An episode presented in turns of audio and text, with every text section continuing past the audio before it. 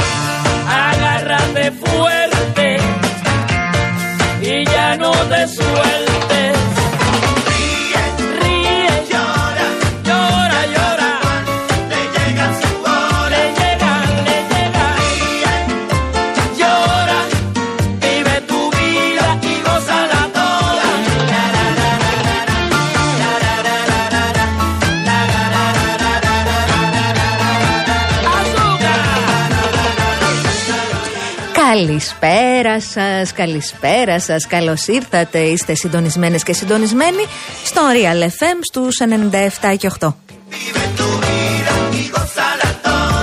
Ay, toda. Στο μικρόφωνο η Αναστασία Γιάμαλη. Α, Ο Γιώργος Παγάνης πήγε να ψηφίσει και του δώσαμε μια μέρα να ολοκληρώσει και κάτι εκκρεμότητες που είχε εκεί στα μέρη του, τα φιλιά μας στο Πετροχώρι Μασινίας. Αυτό δεν ξέρω αν καταλάβατε, σημαίνει ότι κίνηση δεν θα σας πει κανείς. Ay, qué sabroso, qué sabroso. Λίγο που δεν τα πάω καλά με την ανάγνωση του χάρτη, λίγο που ο Παγάνης το έχει πάρει επόμου αυτό το καθήκον, κίνηση έχει κουράγιο στους δρόμους.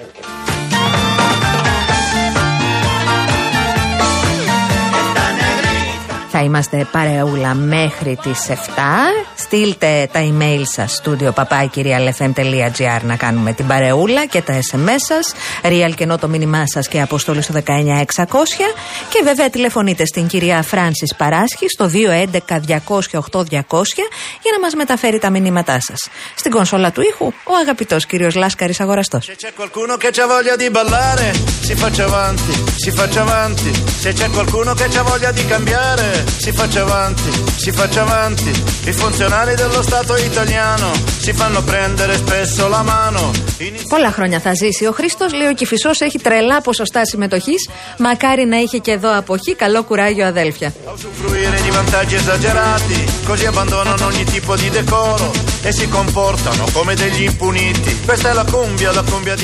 Ψηφίσατε άραγε.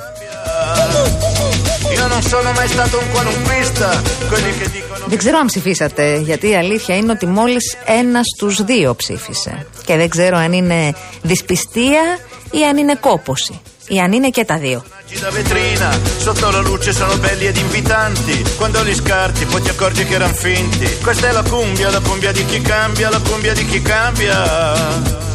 Da vetrina, sotto la luce sono belli ed invitanti. Quando li scarti poi ti accorgi che erano finti. Questa è la cumbia, la cumbia di chi cambia, la cumbia di chi cambia. Questa è la cumbia, la cumbia di chi cambia, la cumbia di chi cambia. Αν ανήκετε σε εκείνους και εκείνες που δεν πήγαν στην κάλπη, δεν πήγαν να εκλέξουν ε, δήμαρχο ή περιφερειάρχη, γυναίκα ή άνδρα, Στείλτε μας σας παρακαλώ γιατί δεν το πράξατε. Προσωπικά πιστεύω ότι ως κοινωνία είμαστε έτσι σε μια φάση, πώς να το πω, χαμηλών προσδοκιών, σε μια φάση απουσίας ελπίδας και προοπτικής.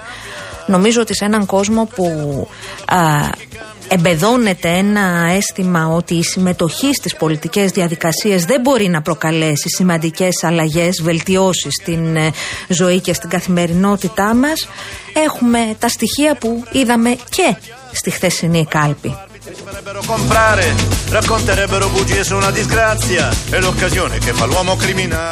Φτάσαμε στο σημείο η αποχή να είναι στο όριο με τη συμμετοχή. Σχεδόν ίσα βάρκα ίσα νερά. 51,08 ψήφισε έναντι 49,92% που απήχε.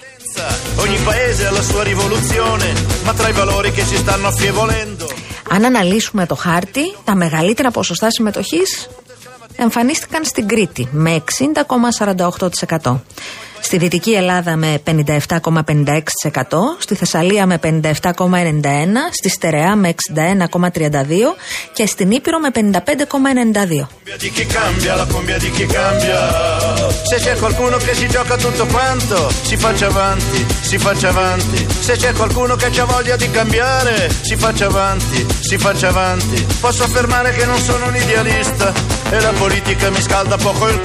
Ο Τάσος λέει καλησπέρα, εγώ συγκεκριμένα είμαι από εκείνους που πάντα πάω να ψηφίσω, αλλά όσο περνάνε τα χρόνια έχω καταλάβει ότι καλύτερα να υπάρχει τεράστια αποχή παρά να βγαίνει ο Μπέους με 55% στο βόλο. Τα φιλιά μου, Τάσος από Αθήνα. Θα το συζητήσουμε το θέμα Μπέου και Μπεϊσμού στη συνέχεια.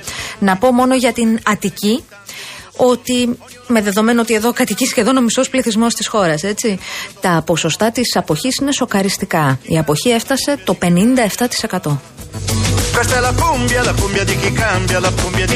Στον Αδύρ και τα ποσοστά συμμετοχής σε Βόρειο Αιγαίο 43,5 και Δυτική Μακεδονία 48,3. Και για να κάνουμε και τις συγκρίσεις στις αυτοδιοικητικές εκλογές του 19 η συμμετοχή ήταν στο 58,28%. Τώρα επαναλαμβάνω ήταν στο 51,08%.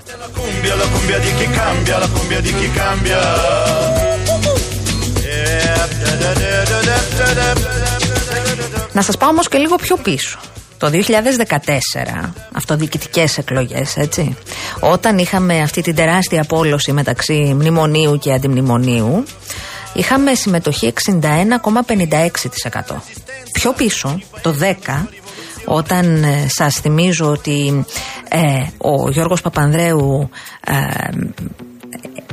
έβαλες στην κουβέντα τις αυτοδιοικητικές σαν εθνικές εκλογές το ποσοστό συμμετοχής ήταν 60,88%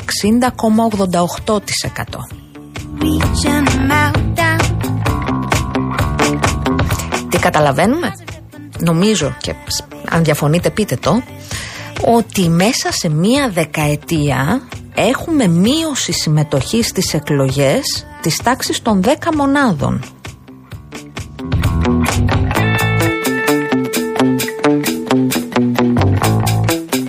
Δεν ξέρω λοιπόν πόσο αισιόδοξοι και αισιόδοξες μπορούμε να είμαστε και να πανηγυρίζουμε που ο χάρτης βάφτηκε έτσι ή αλλιώς.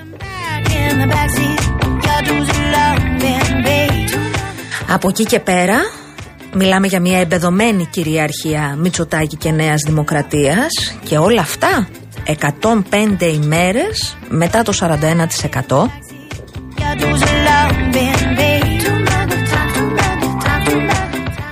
το οποίο ακολούθησαν οι καταστροφές στον Εύρο, στην Αλεξανδρούπολη, στη Ρόδο και στη Θεσσαλία. Καήκαμε και πνιγήκαμε το καλοκαίρι.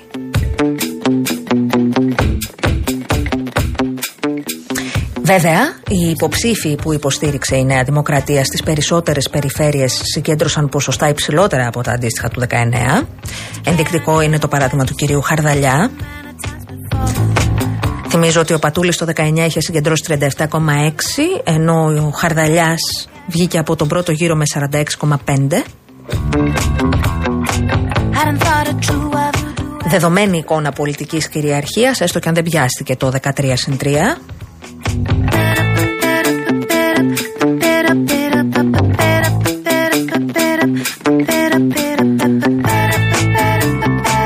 Οι περιφέρειες που βάφτηκαν μπλε από τον πρώτο εκλογικό γύρο είναι προφανώς η Αττική με τον Χαρδαλιά, η Μακεδονία, με, η Κεντρική Μακεδονία με συγχωρείτε, με τον Απόστολο Τζιτζικώστα, η Στερεά με τον ε, Σπανό, η Ήπειρος, κλασικά με τον Καχρημάνη, η Κρήτη με τον Αρναουτάκη που συγκέντρωνε όμως και τη στήριξη του Πασόκ, η Δυτική Ελλάδα με τον Φαρμάκη και το Νότιο Αιγαίο με τον Χατζημάρκο.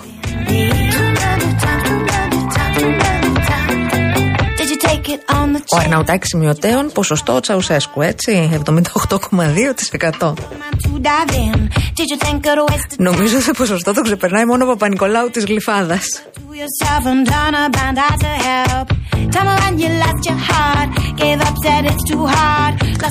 Τώρα μένει να φανεί αν ε, ο ένας από τους τρεις μεγάλους δήμους τους, ε, της επίσημης στήριξης της Νέας Δημοκρατίας γιατί υπήρχε και η ανεπίσημη αν θα χαθεί και αν ε, από τις έξι περιφέρειες που θα κριθούν στο δεύτερο γύρο αν θα χαθούν οι δύο.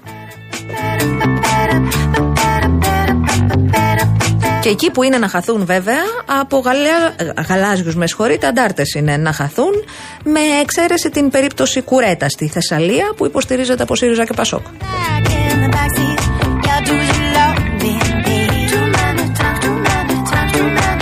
Να πάω και στα της αντιπολίτευσης για να μην λέτε ότι λέω τα, τα μισά.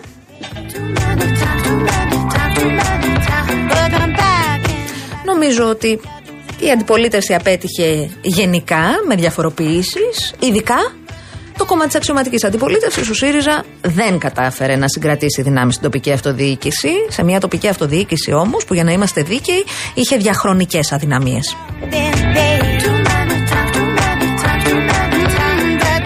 Η αποτυχία μάλλον δεν μπορεί να χρεωθεί στον νέο πρόεδρο, τον κύριο Κασελάκη, σε αντίθεση με μια επιτυχία η οποία δεν ήρθε, αλλά νομίζω ότι θα του πιστονόταν, γιατί την τελευταία εβδομάδα, την περασμένη εβδομάδα, ε, υποστήριξε οι υποψηφιότητες της τοπικής αυτοδιοίκησης όσο μπορούσε. Ακούγοντας βέβαια τα στελέχη του ΣΥΡΙΖΑ, τα πρωτοκλασάτα που είδαμε χθες στα τηλεπαράθυρα των πολιτικών εκλογών που έκτακτα έγιναν και λογικό για τις αυτοδιοικητικές εκλογές, νομίζω ότι δεν έχουν καταλάβει ακριβώς τι πήγε λάθος. Θα τους στεναχωρήσω.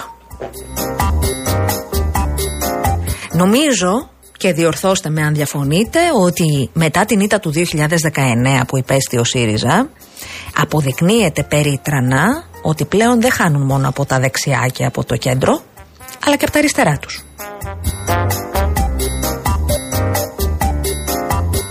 Και χάνουν και από τα αριστερά και από τα δεξιά και θα εξηγηθώ και υποψηφιότητες ευρύτερες, πιο μαζικές, σαν αυτές που οραματιζόταν ο ΣΥΡΙΖΑ το 19 και ο ίδιος ο Αλέξης Τσίπρας που έλεγε ότι πρέπει να γίνουμε μια ευρεία παράταξη προοδευτική. Όπως για παράδειγμα η περίπτωση του κυρίου Πέγκα στη Θεσσαλονίκη. Συμπαθέστατος ο κύριος Πέγκα και με πρόγραμμα και με μπουτάρι στο ψηφοδέλτιό του. Δεν πήγε δεύτερη Κυριακή. Όπως καλά δεν πήγαν και οι σκληρά κομματικές υποψηφιότητες. Ενδεικτικά, ο Άκης Κατοπόδης στο Βύρονα, μετά από δύο θητείες, τερμάτισε τρίτος. Κράτησαν δυνάμεις βέβαια οι Ρούσος και Βρετάκος, Χαλάνδρη και Κερατσίνη Τραπετσόνα, με το Βρετάκο να βγαίνει από την πρώτη Κυριακή. Ο Έρμος ο Ρούσος για 40 μόλις ψήφους πάει σε δεύτερη Κυριακή. Πάω και στην Ελλάσσονα αντιπολίτευση. Το Πασόκ κατέγραψε κάπως βελτιωμένες επιδόσεις. Θυμίζω ότι για πρώτη φορά μετά από 13 χρόνια βρέθηκε στη δεύτερη θέση στο Δήμο της Αθήνας.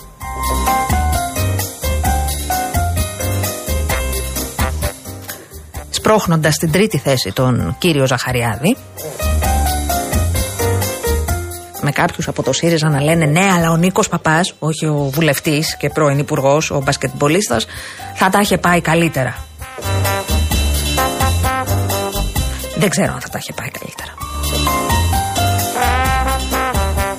Μιας και είπα για το Πασόκ, να δούμε τι θα κάνει και ο κύριος Κουρέτα, το επαναλαμβάνω, στη Θεσσαλία, στην πολύπαθη Θεσσαλία, στην πνιγμένη Θεσσαλία, στο δεύτερο γύρο, που υποστηρίζεται και από τα δύο κόμματα.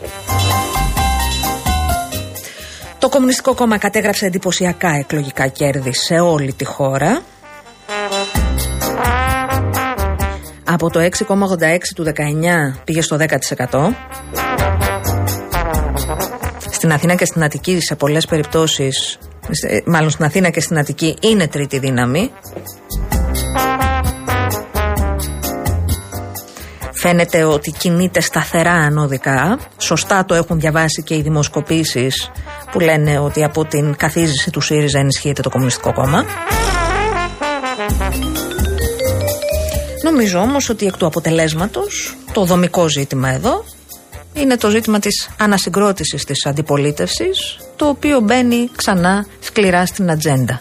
Μακάρι στο ΣΥΡΙΖΑ να μην το μετατρέψουν και αυτό σε τασικό τους καυγαδάκι.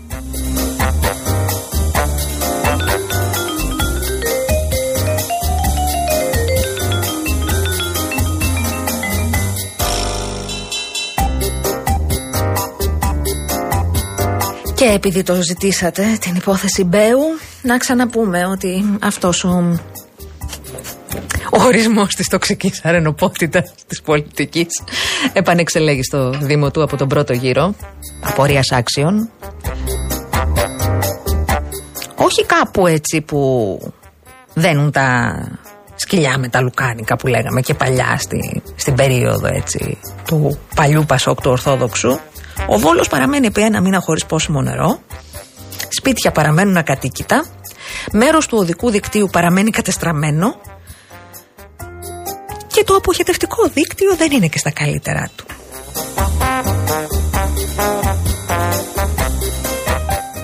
Σε αυτό το, στις δηλώσεις που κάνουν οι δήμαρχοι όταν εκλέγονται από την πρώτη Κυριακή, όταν πάνε σε δεύτερη, ε, την εκμεταλλεύτηκε έτσι τη δηλωσούλα και το χρόνο που του δόθηκε, που του αφιδώς δίνεται μάλλον στον κύριο Μπέο και αφιδώς δίνεται και από πρωινάδικα και από μεσημεριανάδικα και από δελτία και από τα πάντα. Τη συνόδευσε με ένα ρεσιτάλ χιδεότητας, ομοφοβίας και μυσαλλοδοξίας; Κατά του Κασελάκη, αλλά εδώ δεν είναι ο Κασελάκης, στο πρόσωπο του Κασελάκη κατά ολόκληρης της ΛΟΑΤΚΙ κοινότητας. Τελικά παρενέβη ο εισαγγελέας. Θέλω να σας πω ότι δύο οργανώσεις, η Ελληνική Ένωση για τα Δικαιώματα του Ανθρώπου αλλά και το Ορλάντο LGBT, καταέθεσαν συμπληρωματική αναφορά προς την εισαγγελέα του Αριοπάγου για όσα είπε χθες βράδυ ο Δήμαρχος Βόλου, ο καταχειροκροτούμενος από τους ψηφοφόρους του Δήμαρχος Βόλου.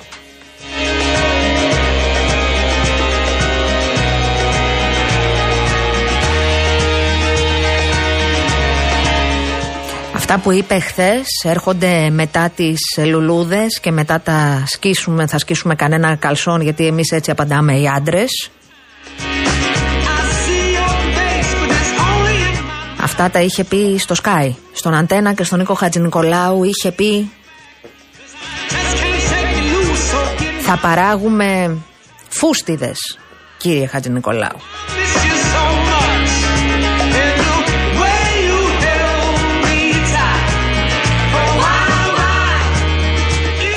Αν αυτό δεν είναι δημόσια υποκίνηση σε βία, διακρίσεις και εξευτελισμό των ΛΟΑΤΚΙ προσώπων από θέση ιδιαίτερης κοινωνικής ισχύως, δεν ξέρω τι είναι. Από την άλλη είπαμε, ο άνθρωπος πήρε, πήρε 55% ενώ έχει μπουγελώσει α, υποψήφιο δημοτικό σύμβουλο της αντίπαλης παράταξης ενώ έχει χτυπήσει πολίτη, δημότη, τον οποίο μετά έσυρε στο Δήμο για να του ζητήσει συγγνώμη.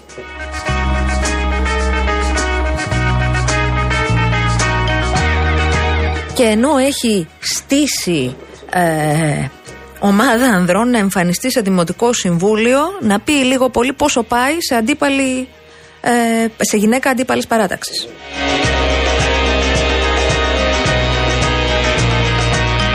Ωραίο, ωραίο.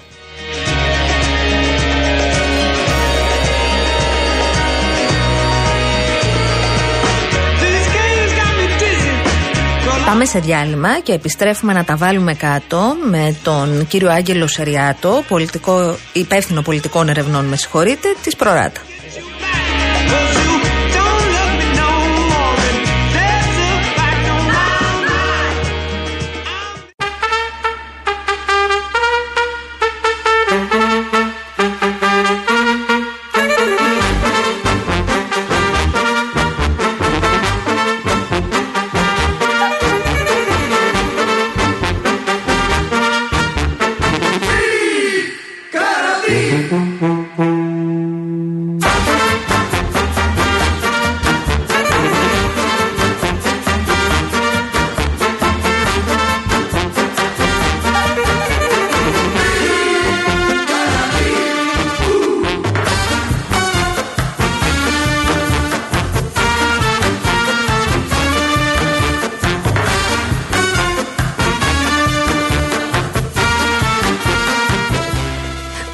Λες, περιμένεις ρε Αναστασία κάτι καλύτερο από τον Μπέο. Απορώ, είχε κάνει τόσα πολλά για το βόλο, δεν έχω πάει ποτέ και τον ψηφίζουμε με χέρια και με πόδια.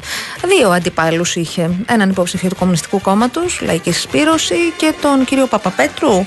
Όσο τους είδες εσύ, άλλο τόσο τους είδα και εγώ στα κανάλια. Ο κύριος Μπέος και σήμερα, μετά τον ε, μισαλόδοξο χθεσινό οχετό. Καλησπέρα, Νίκο Μπογιόπουλε. Ε, μετά λοιπόν τον ε, μισαλόδοξο, ομοφοβικό, ρατσιστικό οχετό, κανονικότατα ήταν σήμερα και είπε καινούρια. Ε, Καινούριες. Ε, λάσπες εξαπέλυσε κατά άλλων από άλλη πρωινή εκπομπή.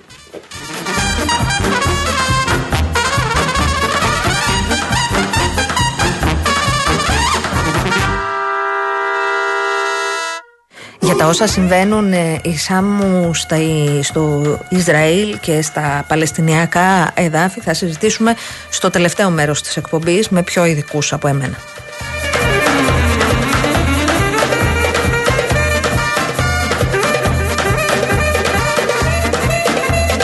Έχω λάβει αρκετά μηνύματα από νεαρότερης ε, ηλικίας κόσμο. Ο Αλέξανδρος, ο 18χρονο, που λέει: Εγώ δεν είχα λεφτά να πάω να ψηφίσω ως φοιτητής ε, σε άλλη πόλη. Από την ε, φίλη την Εύη, η οποία λέει: Εμένα πολύ φίλοι μου και οι αδερφοί μου είναι αναπληρωτές νηπιαγωγοί και δάσκαλοι. Αυτή τη στιγμή βρίσκονται σε νησιά για τη νέα σχολική περίοδο και λόγω οικονομικών οι περισσότεροι μου είπαν ότι δεν θα φύγουν για να ψηφίσουν. Νομίζω ότι τουλάχιστον με τους αναπληρωτές, λέει η Εύη, το θέμα της εκλογής πρέπει να λυθεί να μπορούν να ψηφίσουν εκεί που τους έχει στείλει το κράτος. Δεν ξέρω, ενώ για τις ε, ε, για τις εθνικές κάλπες μου φαίνεται πολύ πιο λογικό αυτό Εύη μου. Δεν ξέρω με τις αυτοδιοικητικές πώς μπορεί να γίνει ε, με την έννοια του ότι ας πούμε ξέρω εγώ έστω ότι ο άλλος είναι δάσκαλος ή δασκάλα στην ε, Τίνο θα υπάρχει μία κάλπη για να ψηφίσει στο Χαλάνδρη, στην ε, ε, Γλυφάδα, στο Μοσχάτο, στη Νέα Σμύρνη, στην Καλαμαριά και δεν ξέρω εγώ πού. Είναι πάρα πολύ δύσκολο τεχνικά αυτό. Ενδεχομένως να υπήρχε μία λύση με επιστολική ψήφο, αλλά μένει να φανεί. Άλλοι βάζετε το ζήτημα του brain drain, του πόσος κόσμος έφυγε και αν ε, οφείλεται η αποχή και σε αυτό. Βέβαια, εκεί που υπήρχε η δυνατότητα ψήφου από το εξωτερικό στις εθνικές εκλογές, τα ποσοστά της αποχής και της συμμετοχής ήταν αντίστοιχα. Oh, Mr. Sir, believe everything they tell you and be damned if they'll thank you. Πάμε όμως να ανοίξουμε τη συζήτηση με τον κύριο Άγγελο Σεριάτο, υπεύθυνο πολιτικών ερευνών της ε, Προράτα. Καλησπέρα σας, κύριε Σεριάτε. Κύριε Σεριάτε. Ου.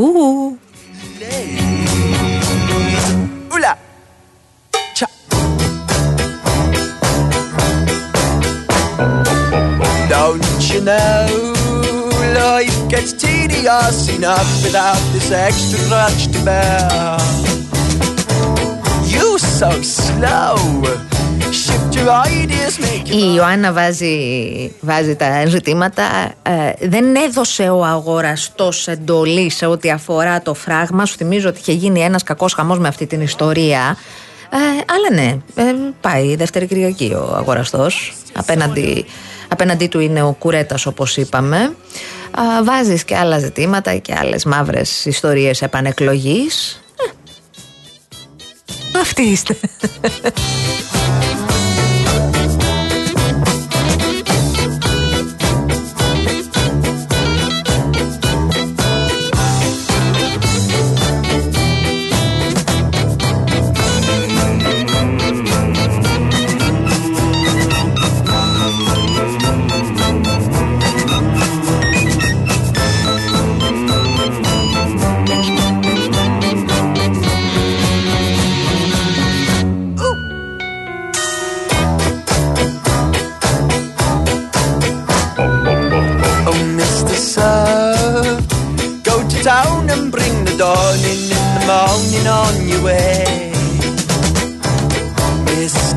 μαύρε ιστορίε επανεκλογή. Ε, αυτοί είστε. waters and play Jesus for a day. And you begin to hear them mumble. Έχουμε ένα θεματάκι στη σύνδεση μας με τον uh, κύριο Σεριάτο. Θα επανέλθουμε εντός πολύ λίγου.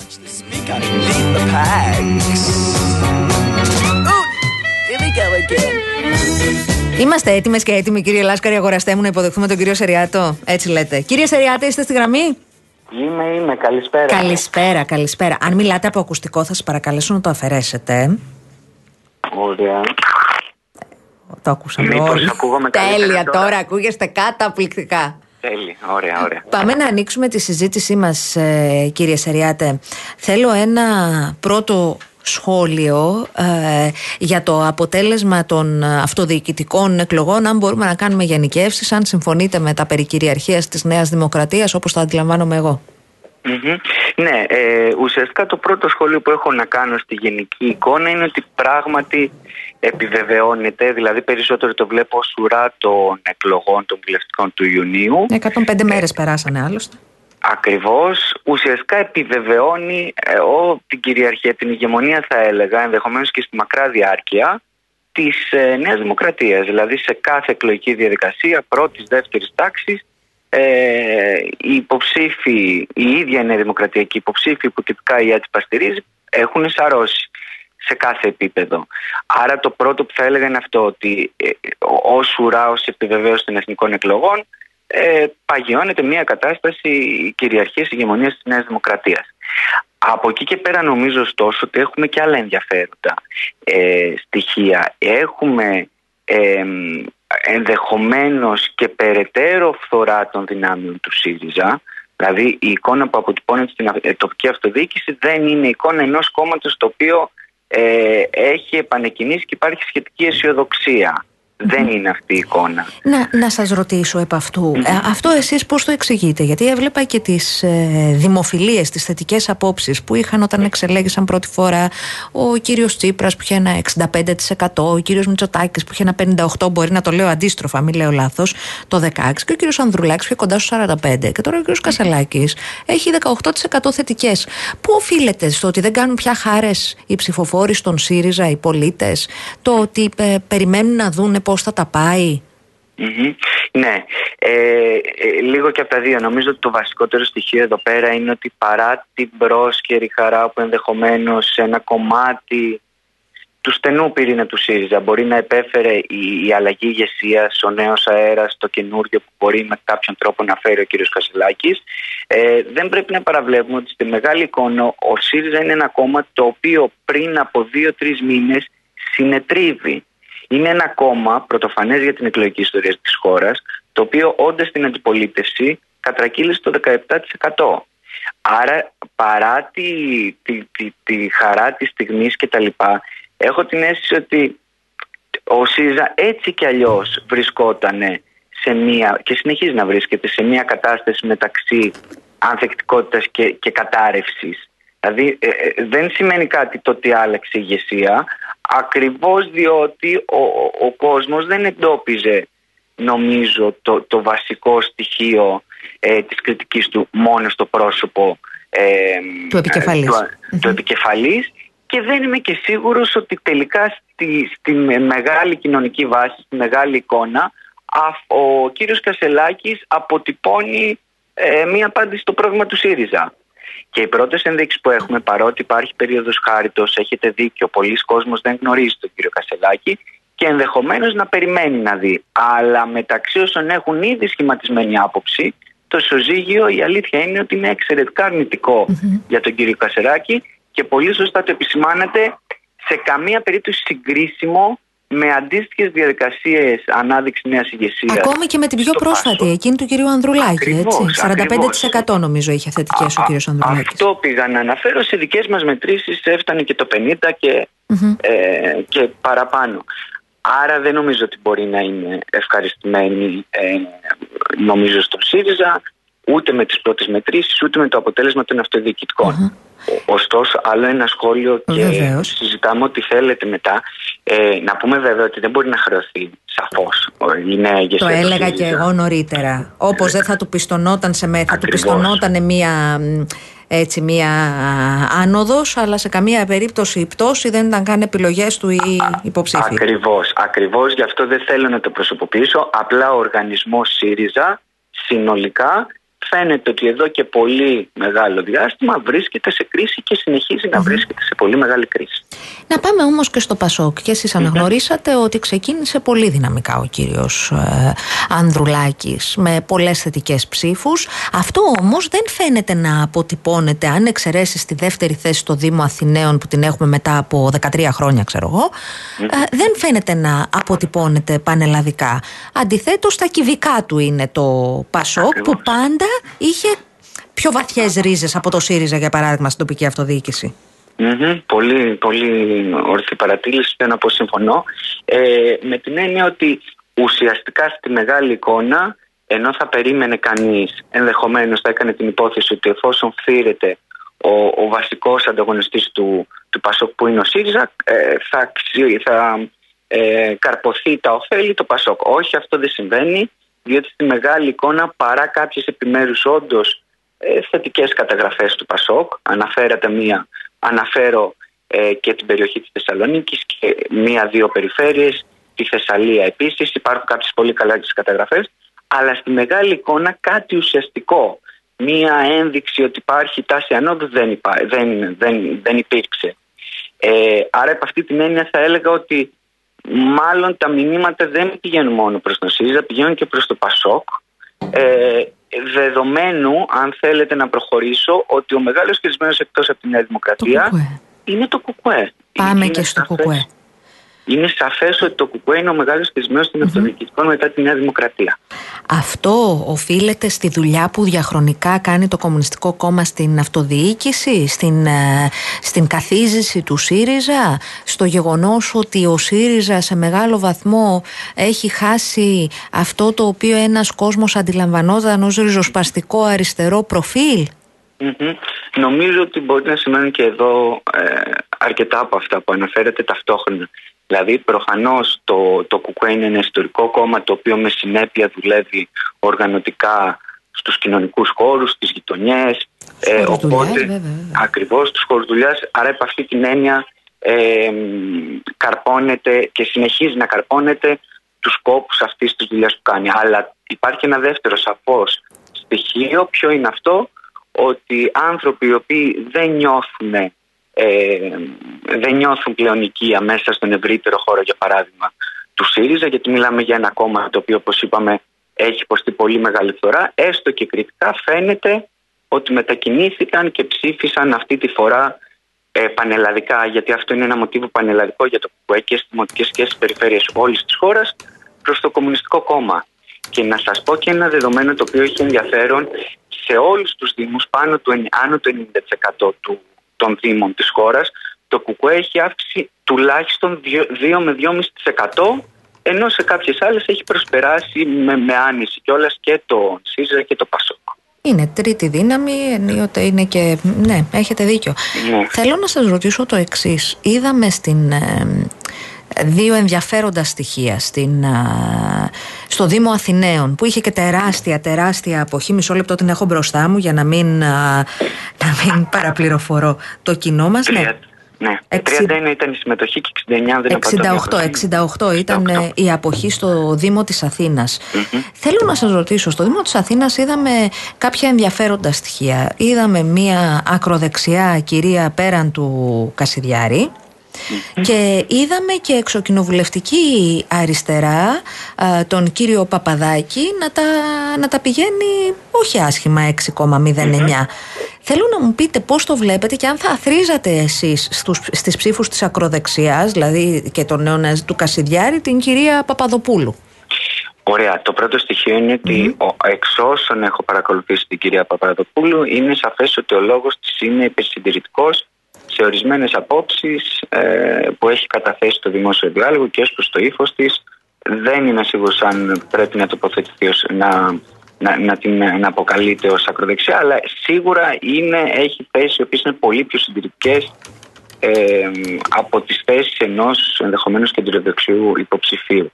Ε, Σαφώς βέβαια γιατί έκανα αυτό το διαχωρισμό για να πω ότι ε, ο Κασιδιάρης είναι ένας ε, καταδικασμένος ε, για συμμετοχή σε σύσταση εγκληματικής οργάνωσης, νεοναζί ε, και υπ' αυτή την είναι μια πολύ ιδιαίτερη και συγκεκριμένη περίπτωση.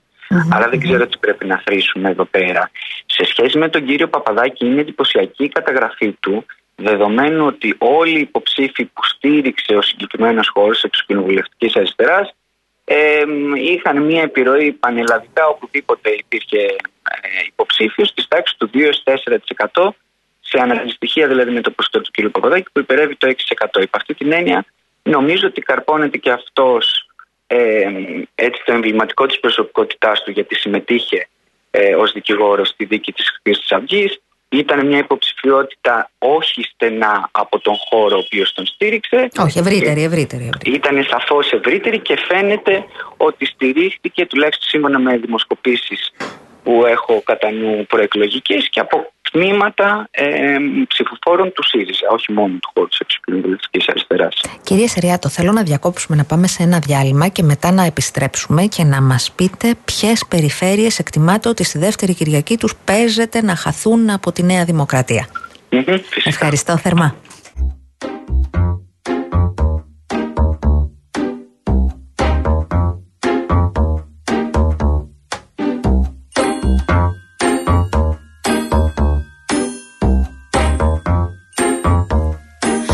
Oh ma douce souffrance, pourquoi s'acharner, tu recommences Je ne suis qu'un être sans importance. Sans lui, je suis un peu paro. Je déambule seul dans le métro.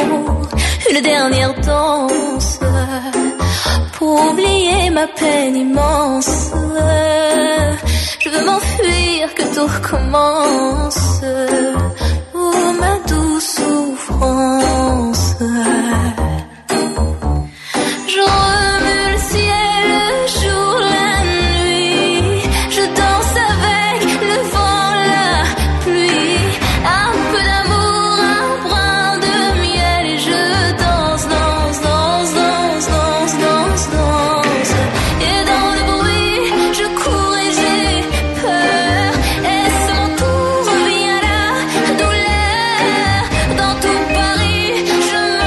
Επιστρέψαμε πέντε λεπτά πριν τις 6 και πριν διακόψουμε ε, συνδεόμαστε ξανά με τον κύριο Άγγελο Σεριάτο, υπεύθυνο πολιτικών ερευνών της εταιρείας Προράτα για να μας απαντήσει και στο τελευταίο ερώτημα ποιες περιφέρειες θεωρείτε ότι παίζονται και, και ποιος θεωρείτε ότι είναι ο επικρατέστερος. Μμμ. Οπότε ουσιαστικά τι έχουμε αυτή τη στιγμή έχουμε έξι περιφέρειες οι οποίες ε, έχουν πάει ε, σε δεύτερη Κυριακή. Σωστά. Θεωρώ ότι οι πιο πιθανές ε, για ανατροπή είναι η Θεσσαλία και η Πελοπόννησος για διαφορετικούς λόγους η κάθε μία ε, εξ αυτών. Από εκεί και πέρα ωστόσο δεν θα πρέπει να ξεχνάμε για παράδειγμα ότι ε, θεωρώ λοιπόν για να ολοκληρώσω το προηγούμενο ότι οπουδήποτε ε, Τα τούλης και κουρέτας άρα έναντι αγοραστού και, μ, αγοραστού και, ε, Και, πτωχού. Μμμ. και φτωχό και, και του κυρίου πτωχού. Ε, γιατί, γιατί πολλές φορές υπάρχει συσπήρωση του υποψήφιου ο οποίος δεν έχει κομματική στήριξη Μμμ. από κοινό το οποίο ε, μπορεί να μην προέρχεται και από τον ίδιο ιδεολογικό χώρο. Άρα θεωρώ ότι εκεί πέρα υπάρχουν ε, αρκετές πιθανότητες. Ωστόσο δεν θα πρέπει να ξεχνάμε και ιδιαίτερα χαρακτηριστικά περιοχών όπως για παράδειγμα στο Ιόνιο όπου πράγματι ο κύριος Τρεπεκλής είναι πρώτος επικρατή της κυρίας Κράτσα η νυν περιφερειάρχησα ε, η οποία ήρθε δεύτερη αλλά υπάρχει και ειδική παράδοση εκεί πέρα με ε, ισχυρές δυνάμεις ε, της κεντροαριστεράς και της κεντροαριστεράς και μένει να δούμε αν αυτή, αυτός ο κόσμος θα σπηρωθεί τελικά με τον κύριο Τρεπεκλή ο οποίος είναι σαφώς προερχόμενος από το χώρο ε, της κεντροδεξιάς ή θα απέχει τελικά από την κάλπη γιατί αυτό είναι το πιο σημαντικό ε, να πιστούν οι ψηφοφόροι, γι' αυτό δεν είναι αριθμητική πάντα ο δεύτερος γύρος, απλή αριθμητική, να πιστούν ότι πάνε. υπάρχουν διαφορές ναι, μεταξύ των δύο υποψηφίων και αξίζει τον κόπο τελικά να πάνε στην κάλπη και να στείλουν κάποιο μήνυμα. Μάλιστα. Μάλιστα. Κύριε Σεριάτε, να σας ευχαριστήσουμε θερμά. Εγώ σας ευχαριστώ για τη φιλοξενία. Να είστε καλά, να είστε καλά.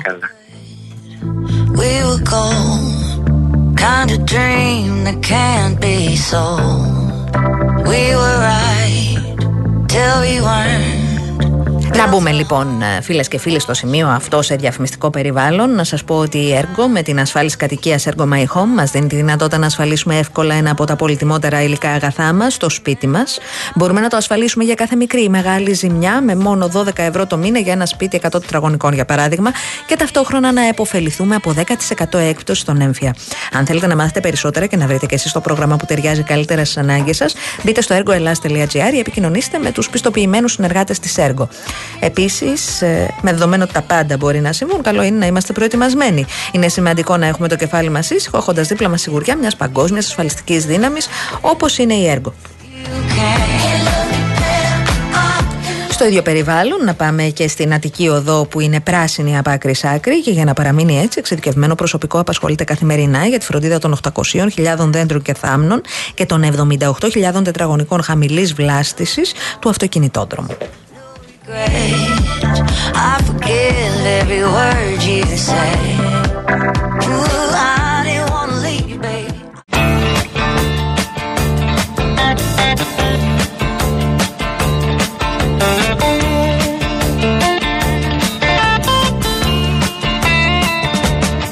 You get a shiver in the dark, it's raining in the park, meantime. Sound of the river, you stop and you hold everything. A band is blowing Dixie, double fall time. You feel alright when you hear the music ring.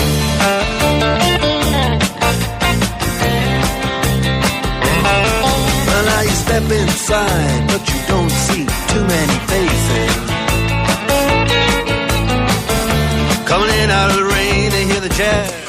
Κύριε Κοντραφούρη μου, κύριε Κοντραφούρη μου, με καθυστέρηση μιας ώρας στέλνετε το μήνυμα στα παιδιά της αλλαγής για ζήτημα το οποίο το συζητήσαμε εδώ. Oh, but the horns, they blowing that sound. Way on down south. Τώρα για την αποχή. Να βάλω και ένα ακόμη ζήτημα, φίλες και φίλες. 160.000 ήταν οι υποψήφοι και οι υποψήφιες βάζοντας μέσα και, τα, και τις κοινότητες περιφερειακές και περιφερειακές σύμβουλοι, δημοτικοί και δημοτικές σύμβουλοι ανά την Ελλάδα μαζί με τις κοινότητες ήταν 160.000 υποψήφοι και ακόμη και α- τόσες χιλιάδες, τόσες δεκάδες χιλιάδες υποψηφίων δεν κατάφεραν να σηκώσει η συμμετοχή πάνω από το 50, ακόμα κάτι της εκατό. Αυτό είναι επίσης ενδεικτικό. Πάμε στο σημείο αυτό όμως να υποδεχθούμε δύο καλούς και εμπειρότατους συναδέλφους να υποδεχθώ τον ε, Πάνο Αμυρά, διευθυντή του Ελεύθερου Τύπου. Καλησπέρα Πάνο μου. Καλησπέρα Αναστασία, καλησπέρα και στους ακροατές του Και Διάφραγμα. βέβαια τον Τάσο Παπά, υπεύθυνο του φίλου του Σαββατοκύριακου της εφημερίδας των συντακτών. Καλησπέρα Τάσο και σε σένα. Καλησπέρα, καλησπέρα. Κύριοι, τώρα είμαι μόνη μου σήμερα. Έβγαλα τα συμπεράσματα μόνη μου νωρίτερα. Θέλω όμως και την ε, ε, δική σας γνώμη. Ένα πρώτο σχόλιο για την αποχή και μετά να πάμε να δούμε για το τι χρώμα βάφτηκε τελικά ο χάρτης. Ε, πάνω να ξεκινήσω από εσένα. Βεβαίως. Ναι, είχαμε πραγματικά μεγάλη αποχή ε, που θα έλεγα ότι ε, είναι μια, ε, μ- μια φυσική εξέλιξη των πραγμάτων. Δηλαδή βλέπω μια διαρκώς έτσι κλιμακούμενη ε, αύξηση της αποχής τα τελευταία ε, χρόνια. Θα έλεγα ότι οφείλεται σε ένα βαθμό στην, ε, στην κούραση του, του εκλογικού σώματος. Η Ελλάδα πέρασε μια περίοδο 4-5 μηνών ε, προεκλογικών ε, περιόδων, ε, πε- προεκλογικής περίοδου με τις δύο εκλογικές αναμετρήσεις ε, του, του περασμένου Μαΐου και του Ιουνίου ε, και επίσης θα, θα έλεγα ότι παρά το γεγονός ότι όπως είπες και εσύ Αναστασία ότι το 2% του ελληνικού πληθυσμού συμμετείχε ως ε, ε, Υποψήφιο. υποψήφιο, Μμμ. έτσι, ως υποψήφιοι, ως μέλη συνδυασμών, δεν κατάφεραν να κινητοποιήσουν έτσι ευρύτερα την, ε, την κοινωνία. Εγώ θα έλεγα ότι ε, ένας ακόμα, ένα ακόμα στοιχείο το οποίο ε, ενίσχυσε την, ε, την ε, αποχή είναι το γεγονός ότι η αξιωματική αντιπολίτευση, ο ΣΥΡΙΖΑ θα έλεγα, ε, έχει, ε, δεν ε, κατάφερε να προσελκύσει και κάποια πρόσωπα τα οποία θα μπορούσαν να προσδώσουν ένα ενδιαφέρον περαιτέρω, μεγαλύτερο ενδιαφέρον στις ε, τοπικές εκλογές. Με αποτέλεσμα και το ΣΥΡΙΖΑ να την ε, οι υποψήφοι που υποστήριζε να, την, ε, να μην πάνε καλά, αλλά να μην υπάρχει έτσι και μια ε, μετοπική έτσι, αντιπαράθεση, προγραμματική αντιπαράθεση με τα υπόλοιπα στελέχη είτε του, του κυβερνώντος κόμματος είτε που έχουν πάρει, είχαν πάρει τη στήριξη του Πασό. Μάλιστα. Ε, Τάσο, εσύ τι λες; Η αποχή όντως ήταν μεγάλη. Ειδικά ε, αυτό που ήταν ε, κοφαντικό ήταν ε, η αποχή στο Δήμο της Αθήνας. Κοντά στο 70%. 68% ναι. Ναι, κοντά στο 70%. Αυτό πρέπει να προβληματίσει το πολιτικό σύστημα και την τοπική αυτοδιοίκηση. Πρέπει να πούμε ότι ε, δεν είναι ελληνικό φαινόμενο, είναι ευρωπαϊκό φαινόμενο. Ε, Πώς ερμηνεύεται, μπορεί να είναι ε, απολύτικη στάση, μπορεί να είναι αντιπολιτική στάση, μπορεί να είναι μια ε, μηνύματα απογοήτευσης και απελπισίας του κόσμου που δεν εμπιστεύονται πια τα πολιτικά συστήματα και τους ε, μηχανισμούς ε, διαχείρισης των τοπικών υποθέσεων. Όλα αυτά ε, νομίζω συν, πρέπει να, να συνυπολογιστούν και πρέπει, εν πάση περιπτώσει, κάποια στιγμή να αρχίσουμε να συζητάμε σοβαρά για το πώς μπορεί να κινητοποιηθεί ο κόσμος και να συμμετέχει σε τέτοιου τύπου διαδικασίες γιατί τον αφορούν. Η αποχή, ε, αυτός που επιλέγει την αποχή, όχι ως χαβαλετζίδικη εκδοχή, έτσι, αλλά ως συνειδητή ε, επιλογή, πρέπει να συνειδητοποιήσει ότι δεν μπορεί να αναθέτει σε άλλους την διαχείριση υποθέσεων που τον αφορούν, που αφορούν και τον ίδιο. Και αυτό είναι πολύ σημαντικό. Μάλιστα. Ε, βέβαια, πρέπει, εγώ θέλω να πω, δεν ξέρω αν αλλάζω την ατζέντα. Όχι, όχι, όχι. Θέλω να πω και, και για ορισμένα εντυπωσιακά νούμερα. Και θετικά και αρνητικά. Θετικά για αυτούς που εξελέγησαν, αρνητικά για αυτούς που απέτυχαν. Για παράδειγμα, πρέπει να επισημάνουμε τα 70 του κυρίου Παχατουρίδη στο Περιστέρι, του κυρίου Αρναουτάκη στην Κρήτη. Το των 80 του δημάρχων Παπα-Νικολάου στην Γλυφάδα. στη- Ναι, των, των δημάρχων στην Γλυφάδα και στη Βάρη Βουλιαγμένη. Το, εκ- το 60 περίπου του κυρίου Τζιτζικώστα. Τον καταποντισμό του υποψήφιου του ΣΥΡΙΖΑ στην ίδια περιφέρεια του κυρίου Μιλόπουλου με 7%. Αλλά το πιο εντυπωσιακό κατά τη γνώμη μου, είναι μικρογραφία βέβαια, αλλά θέλω να το επισημάνω, είναι η πέμπτη θέση με 5% του νυν δημάρχου Σπάρτης του κυρίου Δούκα. Δεν πρέπει να υπάρχει προηγούμενο εν ενεργεία δήμαρχος να καταποντίζεται τόσο πολύ. Εκεί πρέπει, Τάσο, δεν έχω κάνει ρεπορτάζ, αλλά πρέπει να τον εγκατέλειψα η σύμβουλή του και να πήγανε σε άλλους συνδυασμούς. Δεν εξηγείται διαφορετικά ένας νυν δήμαρχος να βγαίνει ε, με, με μονοψήφιο με 5%. Έτσι ακριβώς, ναι, ναι, ναι. Ναι, εν- Η υπόθεση Μπέου, κύριε. Υπόθεση Μπέου είναι Νομίζω- μια. Ένας, ένας, ε, να, να ξεκινήσω από τον ε, Πάνο Αμυρά για να μην τον αδικό στο χρόνο. Ωραία. Είναι μια έτσι, άθλια, έτσι, άθλιες ε, δηλώσεις, απαράδεκτες. Ε, πολύ καλά έκανε η δικαιοσύνη και είχα, έχουμε και τη- τη- την παρέμβασή της σε ανώτατο επίπεδο προκειμένου ε, να διαπιστωθεί τι ακριβώς, ε, ε, ε, ε, πώς ακριβώς μπορεί να τιμωρηθεί. Εγώ θα έλεγα ότι μπορεί να ε, και σε πειθαρχικό επίπεδο θα μπορούσαν να κινηθούν διαδικασίες από την Κεντρική Ένωση Δήμων, δεν ξέρω πώς διαδικασίες μπορούν να, να λειτουργήσουν με αυτόν τον τρόπο, αλλά είναι ε, άθλιες. Και θα έλεγα ότι ε, το ίδιο ε, άθλιες ε, δηλώσεις έχουμε ακούσει δυστυχώς και στο παρελθόν εντός κοινοβουλίου με ομοφοβικές δηλώσεις, με ε, δηλώσεις οι οποίες ήταν σεξιστικού χαρακτήρα και οι οποίες δεν είχαν τότε την καταδίκη της, καθολ- δεν είχαν τύχη της καθολικής καθοδί- ε, καταδίκης που, που υπάρχει τώρα σε ό,τι αφορά το, τον Δήμαρχο Βόλου. Δεν θέλω να Ότι υπάρχουν δύο κάνω- μέτρα και δύο σταθμάλες, ναι, δηλαδή. δεν, δεν θέλω να κάνω, ναι, δεν θέλω να κάνω συμψηφισμούς, αλλά θα έλεγα ότι στο παρελθόν είχαμε ακούσει ε, απίστευτες δηλώσεις, ε, ιδίως από, για παράδειγμα, θυμάστε, σεξιστικού, δεν θέλω καν να τις ε, αναφέρω τις σεξιστικούς στα τέσσερα κλπ, οι οποίες δεν είχαν ε, τύχη καθολικής ε, καταδίκης από το πολιτικό σύστημα. Έτσι. Πολλές φορές ε, χειροκρο- υπήρχαν και επιθυμίες ή χειροκροτήματα από, τα, από, από βουλευτικά έδρανα. Αλλά θα έλεγα ότι είναι ένα άθλιο, ε, άθλιες ε, και απαράδεκτες ε, ε, δηλώσεις και πολύ καλά κάνει η δικαιοσύνη και, και έχουμε την, την, την παρέμβασή της. Μμμ. Τάσο. Εγώ δεν θέλω να ασχοληθώ με την περίπτωση του κ. Μπέου παρά μόνο να συμφωνήσω απολύτως με το tweet που ανέβασε εσύ, Αναστασία. Να, Το ευχαριστώ. οποίο δεν θέλω Θέμη. να επαναλάβω. Ναι, ναι, ναι. Δεν θέλω να επαναλάβω για λόγους, καταλαβαίνεις τώρα. Α, π- να το πω εγώ, εγώ έγραψα και είπα και το πιστεύω πάντα με τους ε, φούστιδες, ε, ποτέ με τους μπέους. Αυτή είναι η δικιά μου άποψη και δεν έχει να κάνει με τον κύριο Κασελάκη στενά, έχει να κάνει με όλα τα μέλη της ΛΟΑΤΚΙ κοινότητας που δεν γίνεται κανένας μπέος να τους λέει πώς θα ζήσουν τη ζωή τους, ειδικά ο μπέος. Ε, ενοχοποίησε και τους γιατρούς και τους δικηγόρους ότι αυτή ευθύνουν η διεκροκοπία της χώρας. Εντάξει. Επειδή αυτοί έχουν- επειδή και αυτοί τα έχουν- καλσόν έχει ενοχοποιήσει και τα πάντα έχει ενοχοποιήσει ο κύριος Μπέο. Το πρόβλημα είναι ότι κάποιοι του, του επιτρέπουν να το κάνει αυτό και από την πρώτη Κυριακή. Τώρα, κύριοι, ε, μιλούσα νωρίτερα με τον ε, Άγγελο Σεριάτο, τον ε, υπεύθυνο πολιτικών ερευνών της Προράτα και ο ίδιος υποστηρίζει σύμφωνα με τις μετρήσεις ότι οι περιφέρειες που ε, παίζονται είναι της ε, Πελοποννήσου και της ε, Θεσσαλίας τη δεύτερη Κυριακή, ενώ στις άλλες είναι. ε, μ, Μάλλον αδιαφελονίκητη η υπερίσχυση των ε, γαλάζιων ε, υποψηφίων. Συμφωνείτε Είτε των εσείς; επίσημων, είτε των επίσημων, Σωστά. είτε των ανταρτών. Έτσι δεν είναι; Σωστά, Γιατί σωστά. θυμάσαι που λέγαμε την προηγούμενη φορά ότι η μεγαλύτερη απειλή για την ε, Νέα Δημοκρατία δεν θα είναι από τους πολιτικούς αντιπάλους της σε ορισμένες περιφέρειες, θα είναι από τους αντάρτες υποψηφίους. Σωστά, πάνω Η εσείς Πελοπόννησο, η συμφωνείτε. Πελοπόννησο, Ναι, εγώ η θα- Πελοπόννησο είναι, πιο, είναι πιο δύσκολο. Ο κύριος Στοχός έχει ένα προβάδισμα, έτσι δεν είναι; Αρκετά Είναι σημαντικό. σε 10 μονάδες προβάδισμα. Είναι και, Ναι, ε, αρκετά πολύ- σημαντικό. Είναι και οριακά επιπλέον- λίγο πριν από την. Ήταν Εγώ θα οριακά έλεγα- λίγο πριν από την εκλογή του, ενώ στη Και Θεσσαλία επιπλέον- το παιχνίδι είναι ανοιχτό.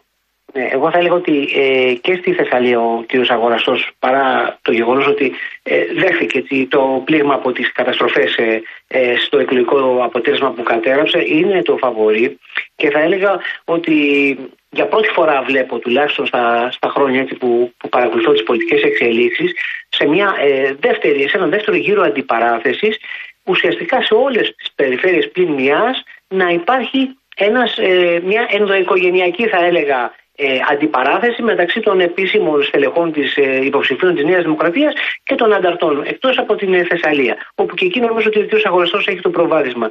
Ε, ε, θα έλεγα ότι... Εκεί θα κρυφτεί πάνω μου τι θα κάνουν στο δεύτερο γύρο οι υποψήφοι που δεν πέρασαν. Ναι, Στο- αυτό, αυτό, αυτό θα ήθελα να πω. Καταρχάς, ε, υπάρχουν οι υποψήφοι του Κομμουνιστικού Κόμματος Ελλάδος που πολλές φορές ακούω και από στελέχη του, του κόμματος να επιλέγουν το λευκό, επομένως να, να αποχωρούν ή να απέχουν από τη διαδικασία και έχει μεγάλο ενδιαφέρον. Και αυτό νομίζω και σε κεντρικό επίπεδο ο ΣΥΡΙΖΑ θα πρέπει να, το, να μας το ε, ε, δει, να μας το, να μας το εξηγήσει, εάν θα επιλέξουν ε, οι- τους ε, γαλάζιους αντάρτες, ε, τον κύριο Μουτζούρη για παράδειγμα στο, στο Βόρειο Αιγαίο, όταν πολλές φορές τον έχουν καταγγείλει ε, για δηλώσεις του ή για ε, στελέχη ε, που έχουν, ε, ακροδεξιά στελέχη που έχουν ε, μπει στο συνδυασμό του σύμφωνα με καταγγελίες παλαιότερες του ΣΥΡΙΖΑ. Έχει ενδιαφέρον, αλλά το γενικότερο ενδιαφέρον, το σημαντικό είναι ότι υπάρχει μια απόλυτη σχεδόν κυριαρχία του, του κυβερνώντος ε, κόμματος και μια περαιτέρω υποχώρηση των ποσοστών του ΣΥΡΙΖΑ. Τάσο είπες πολύ σωστά στην Κεντρική Μακεδονία ε, έχουμε μια βουτιά ε, του ΣΥΡΙΖΑ, αλλά θα έλεγα και στην Αττική. Εμφανίζεται ο, ο, ο κύριος Καρβαλιάς παίρνει 46-47%. Ε, πολύ Δεν πήγε ψηλότερο άσχημα. ποσοστό. Ο κύριος, ο κύριος Ιωακημίδης δεν πήγε άσχημα. Ναι, Για τα αλλά σε δεδομένα σχέση του με την ΣΥΡΙΖΑ κυρία στην Γκούρου παρούσα το φάση. 19, ε, θα έλεγα ότι υποχώρησε. Εντάξει, άλλη αναγνωρισιμότητα Ναι. ο Ιωακημίδης, άλλη αναγνωρισιμότητα η Δούρου βέβαια, έτσι. Τον Ιωακημίδη Ναι, τον ήξεραν. έχει σημασία, έχει σημασία η, η γραμμή του Κουκουέ θα είναι λευκό άκυρο αποχή. Έτσι. Ε, δεν ξέρω αν θα πειθαρχήσουν όλοι οι ψηφοφόροι του Κουκουέ και θα ακολουθήσουν τις συστάσεις, τις προτροπές ή τις εντολές εντός εισαγωγικών της κεντρικής ε, κομματικής ε, καθοδήγησης. Γιατί κάποιοι μπορεί να πάνε να ψηφίσουν. Όπου υπάρχει, σε ό,τι αφορά το ΣΥΡΙΖΑ, όπου υπάρχει ενδοδεξιά αντιπαράθεση, δεν νομίζω ότι θα πάρει θέση ο ΣΥΡΙΖΑ. Όπου, όπου όμως υπάρχει υποψήφιος άλλου κόμματος της λεγόμενης προοδευτικής δημοκρατικής παράταξης, ο ΣΥΡΙΖΑ θα προτείνει στους ψηφοφόρους του να πάνε να τον ψηφίσουν. Για παράδειγμα στην Πάτρα, τον κύριο Πελετίδη. Έτσι δεν είναι; Ή και σε άλλες περιοχές, σε άλλους Δήμους. Το Κουκουέ που είναι σταθερά στη γραμμή όλοι, ε, όλοι τους ε, και μόνοι μας, θα πάει στη γραμμή αυτή. Θυμ- Θυμίζω ότι αυτή δεν είναι πρωτοφανής γραμμή. Σας θυμίζω το 1986 ότι στο δεύτερο γύρο το Κουκουέ είχε δώσει γραμμή για ψήφο κατά συνείδηση και εξελέγησαν δήμαρχοι στην Αθήνα ο Μιλτιάδης Εύερτ, στον Πειραιά ο Ανδρέας Ανδριανόπουλος και στη Θεσσαλονίκη ο Σωτήρης Κούβελας. Και ήταν και η αρχή της ρήξης μεταξύ ε, Πασόκ και Κουκουέ ε, την εποχή εκείνη. Μάλιστα. Ε, τώρα, κύριοι, καταληκτικά σχόλια θέλω να σας ρωτήσω αν, ε, μάλλον θα ξεκινήσω από τον Τάσο Παπά σε αυτό. Ο ΣΥΡΙΖΑ φαίνεται να χάνει και από τα αριστερά του και από τα δεξιά του Τάσο. Ε, Χθες ξανά ο κύριος Κασελάκης μίλησε για τη μεγάλη προοδευτική δημοκρατική παράταξη κτλ. Θεωρείς ότι έχουν πάρει το μήνυμα. Ο ΣΥΡΙΖΑ τροφοδότησε και την αποχή και τα ψηφοδέλτια που υποστηρίχθηκαν από το ΚΚΕ. Γι' αυτό και φαίνεται το ΚΚΕ ενισχυμένο σχεδόν σε όλη τη χώρα. Αυτό είναι ένα από τα, ε, μεγα- ένα, ένα από τα ε, συμπεράσματα που πρέπει να βγάλουμε από τις αυτοδιοικητικές εκλογές η, η σταθεροποίηση του ΚΚΕ σε ένα ποσοστό πανελλαδικά κοντά ή λίγο πάνω από το 10%. Έτσι. Τροφοδότησε και την αποχή ο ΣΥΡΙΖΑ. Αλλά ο ΣΥΡΙΖΑ δεν είναι πια ένας ελκυστικός προορισμός Ναι. Ταλαιπωρείται από ισοστρέφεια, το φάσμα της διάσπασης απειλεί, έτσι. Ε, δεν φαίνεται ότι μπορεί να υπάρξει συνεννόηση μεταξύ των αντιμαχόμενων πλευρών στο ιστορικό του ΣΥΡΙΖΑ και αυτή η κατάσταση δεν πρόκειται να τελειώσει σύντομα. Θα συνεχιστεί. Και αυτό θα έχει τις συνέπειές του στο εκλογικό, ε, αποτέλε, στα εκλογικά αποτελέσματα του ΣΥΡΙΖΑ που το επόμενο, η επόμενη εκλογική μάχη είναι οι ευρωεκλογές. Αν και δεν πιστεύω 9 Ιουνίου. ότι το, ναι, δεν πιστεύω ότι ο, ο ΣΥΡΙΖΑ θα πάει ενωμένος μέχρι τις ευρωεκλογές.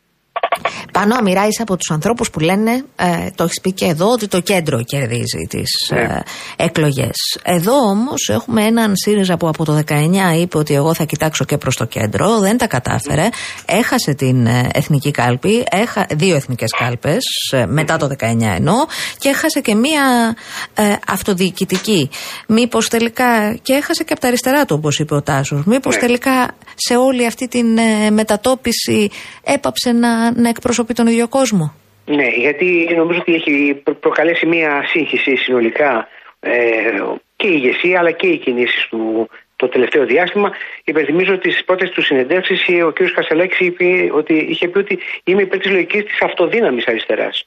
Από προχθές το βράδυ, χθες το βράδυ είπε θα ε, προοδευτικές, ε, προοδευτική συμμαχία και έθεσε ως, ένα διακύ, ως διακύβευμα του δεύτερου γύρου την, ε, την ε, στήριξη του κύριου Δούκα, έτσι, που είναι ένας, ε, ένα υποψήφιος, ένας έλεγχος του, του Πασόκ, έτσι, χρήσμα, με, με χρήσμα Πασόκ. Αυτό δείχνει και την, ε, έτσι, την καθίζηση των ποσοστών του ΣΥΡΙΖΑ, αλλά θα έλεγα ότι πώς μπορεί να πείσει ένα κεντρό ψηφοφόρο ε, που νομίζω ότι εκεί παίζεται το παιχνίδι, όταν για παράδειγμα την προηγούμενη εβδομάδα ορίζει ε, ω υπερσυντονιστή των κοινοβουλευτικών ομάδων του τον κύριο Πολάκη που, αποτελούν, που αποτελεί κόκκινο πανί για τους κεντρούς ε, ψηφοφόρους και αποτελεί τελικά και κόκκινο πανί για ένα, μια μερίδα το, της αριστεράς mm. πτέρυγας ε, ε, του, του ΣΥΡΙΖΑ. Επομένως νομίζω ότι υπάρχει ένα, ε, μια έλλειψη προσανατολισμού ε, υπάρχει έλλειψη θέσεων, πολιτικών θέσεων. Αυτό εδώ είναι ε, παρά το γεγονός ότι ο άνθρωπος είναι δύο εβδομάδες, αλλά θα περιμέναμε στην τοπική αυτοδιοίκηση πέρα από κάποια έτσι πάμε γερά να, να έθετε κάποια ζητήματα και επιπλέον ε, διαπιστώνουμε ότι με αυτή εδώ την σύγχυση πρημοδοτεί τελικά το Κομμουνιστικό Κόμμα Ελλάδος που μπορεί να, ε, να εισπράττει δυσαρεστημένους ψηφοφόρους του ΣΥΡΙΖΑ που δεν, ε, δεν βλέπουν έτσι κάποιο ιδεολογικό σαφές στίγμα από το κόμμα τους. Το θέμα είναι, δεν μπορεί να χρεωθεί τώρα το κακό αποτέλεσμα του ΣΥΡΙΖΑ στον κύριο Κασελάκη. Δεν είναι δικές του οι επιλογές ούτε στα πρόσωπα ούτε στις ε, πολιτικές. Και ούτε αυτός έχει ευθύνη για το ότι δεν προχώρησε σε, κανένα σε ναι, κανένα δεν τη στάδιο χρεώνεται η- την αποτυχία η αυτή προ- σε καμία Δεν περίπτωση. προχώρησε η προσπάθεια συνεννόησης του ΣΥΡΙΖΑ με το ΠΑΣΟΚ. Αυτό που έχει ενδιαφέρον είναι να δούμε αν σε βάθος χρόνου το ΚΚΕ θα καταφέρει να καθιερωθεί σε αυτή τη θέση και να ενισχύσει την επιρροή του. Η κρίση στο ΣΥΡΙΖΑ τον, ευ- το ευνοεί, αλλά μ, το ενδεχόμενο είναι μήπως τρομάξει με αυτή την ε, ανάπτυξη της εκλογικής του δύναμης, ε, γιατί ε, μην ξεχνάτε ότι είναι το μοναδικό κομμουνιστικό κόμμα με τέτοια επιρροή σε όλη την Ευρώπη. Όπως επίση και τη Παραδοσιακού θέση του τύπου. Πασόκ, ε, Στάσο, τι θέση θα πάρει το Πασόκ πλέον στην προοδευτική συμμαχία, οι συσχετισμοί έχουν αλλάξει, έτσι. Βέβαια. Δεν βέβαια, κερδίζει γιατί το πάντως ΚΚΕ τόσο το ΚΚΕ Πασόκ. Το, Όχι, δεν το κερδίζεις ΚΚΕ τόσο πολύ, Παραμένει αλλά όπως και στις αξιοποιεί την προηγούμενες. Όπως υποχώρηση και του σε, ΣΥΡΙΖΑ. όπως είδαμε και στις εθνικές εκλογές, έτσι και τώρα το ΚΚΕ παραμένει τρίτη δύναμη στην πιο πολυάνθρωπη περι- περιοχή της χώρας, στην Αττική. Κύριοι, να σας ευχαριστήσω πάρα πάρα πολύ που ήσασταν απόψε κοντά μας και κάναμε αυτό το πολιτικό καφέ μετά την ε, κάλπη της ε, τοπικής αυτοδιοίκησης. Ευχαριστώ θερμά. Ήταν ο Πάνος Αμυράς, Διευθυντής του Ελεύθερου Τύπου και ο Τάσος Παπάς, υπεύθυνος έκδοσης του φίλου του Σαββατοκύριακου της Εφημερίδας των Συντακτών.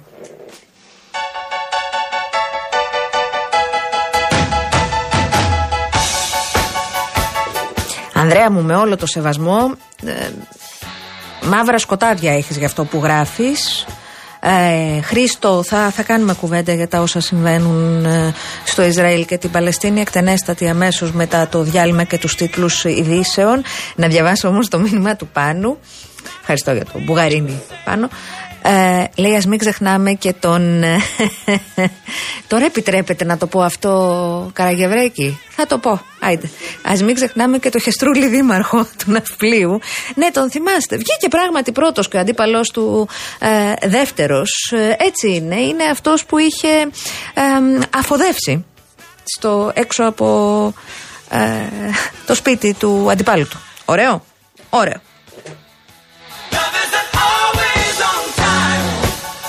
Και που αν δεν υπήρχε κάμερα ασφαλείας δεν θα το πιστεύαμε.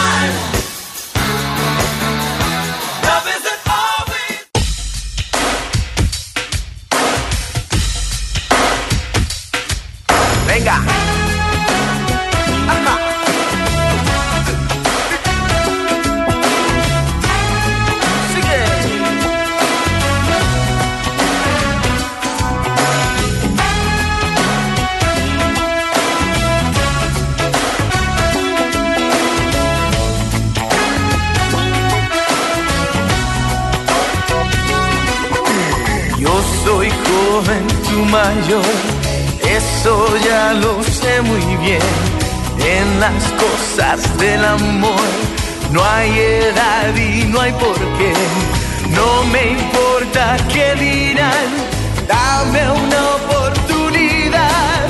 Oh, sí, ven a mí, Diana.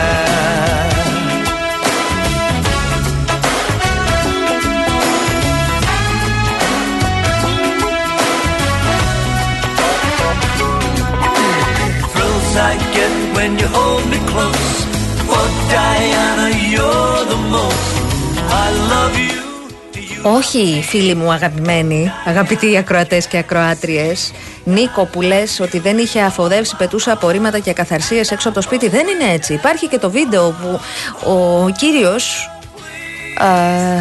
κανονικότατα, κανονικότατα τον καταγράφει η κάμερα να κατεβάζει το παντελόνι του και να αφοδεύει έξω από την πόρτα του πολιτικού του αντιπάλου. Αναζητήστε το παρακαλώ. Oh, Πάμε τώρα να ανοίξουμε τη συζήτηση για τα όσα συμβαίνουν τις τελευταίες ε, μέρες ε, στο Ισραήλ. Να υποδεχθούμε τον καθηγητή Διεθνών Σχέσεων, τον κύριο Σωτήρη Λίβα. Κύριε καθηγητά, καλησπέρα. Ευχαριστώ θερμά Καλησπέρα. που είστε κοντά μας. Να είστε καλά. Εγώ επίσης. Κύριε Λίβα, ε, θέλω ένα πρώτο σχόλιο. Ε, η κατάσταση έχει, έχει εκτροχιαστεί. Ε, έχουμε τις τελευταίες δηλώσεις Νε- Νετανιάχου που λέει ότι η επίθεση στη Γάζα θα αλλάξει την ε, ε, Μέση Ανατολή. Ε, έχουμε πάρα πολλούς νεκρούς ε, Ισραηλινούς. Έχουμε και μία επίθεση ως αντίπεινα εικάζω από το Ισραήλ στην α, Παλαιστίνη και στη Γάζα. Θέλω ένα πρώτο σχόλιο γιατί αισθάνομαι παρακολουθώντας τη συζήτηση ότι μένουμε μόνο στα τελευταία και ότι δεν βλέπουμε τι έχει συμβεί τις προηγούμενες δεκαετίες.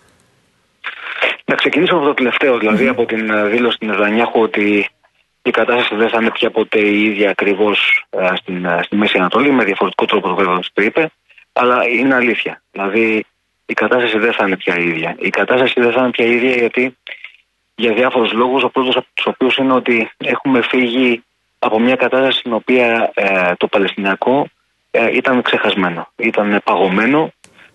Όλους κατά κάποιο τρόπο, πλην βεβαίως των κατοίκων της Γάζας, τους συνέφερε αυτό το πάγωμα. Ήταν σαν να το πρόβλημα να είναι κάτω από το χαλί και συνέχιζε η ζωή στη Μέση Ανατολή χωρίς να αναφερόμαστε καθόλου στο Παλαιστινιακό. Γινόντουσαν συζητήσεις μεταξύ Σαουδικής Αραβίας και, ε, και Ισραήλ. είχαν αρχίσει να τα βρίσκουν χώρες αντίπαλοι σαν το Ιράν με τη Σαουδική Αραβία. Γενικώς υπήρχε μια συνένεση και μια α, διακριτική α, προσπάθεια α, το Παλαιστινιακό να, να, να βγει στην άκρη και να συνεχίσει ε, γενικώ η ζωή στη Μέση Ανατολή χωρίς τους Παλαιστινίους και χωρίς τη Γάζα. Αυτό λοιπόν, αυτή η κατάσταση έχει αλλάξει τώρα. Αυτή η εικόνα της πλαστής ψεύτικης συνένεσης έχει θερματιστεί. Όπως πολύ σωστά α, και παραστατικά περιέγραψε ο Χαμενεή, ο ανώτατος mm-hmm. ηγέτης του Ιράν προχθές. Όσοι συζητούν με το Ισραήλ από εδώ και πέρα θα είναι σαν τυχοδιώκτες που παίζουν την τύχη τους και τη μοίρα της περιοχής στα ζάρια. Άρα από εδώ και πέρα όλοι βλέπουν την κατάσταση με πολύ διαφορετικό μάτι. Αυτό είναι το πρώτο σχόλιο. Μάλιστα. Άρα πέρα από αυτήν την ε, διαφορά και τον τρόπο που με τη βία ξαναμπήκε, δυστυχώς με τη βία ξαναμπήκε η συζήτηση και το θέμα στο επίκεντρο, ε, νομίζω ότι δεν μπορούμε πια να συζητάμε για, τις, ε, για την θέση, για, για επαναφορά στα σύνορα του 67, για όλα αυτά, για τις πάγιες θέσεις των Ηνωμένων Εθνών. Μπαίνουμε σε μια εντελώς άλλη φάση, σωστά; Κοιτάξτε, ε, δεν είναι μόνο το τι συζητάμε, είναι το πώς το συζητάμε. Ναι. Προηγουμένως το συζητούσαμε με μια ε, ρητορική επίκληση ότι καλό είναι να τα θυμόμαστε αυτά τα πράγματα. Αλλά στην πραγματικότητα, η πραγματικότητα μάλλον είχε διαμορφωθεί τελείως διαφορετικά στην πράξη. Με την επέκταση των επικισμών, με όλα αυτά τα που γίνονται στην, στο Ισραήλ, στο εσωτερικό του Ισραήλ και σε σχέση με την Δυτική Όχθη και σε σχέση με, την, με τη Γάζα.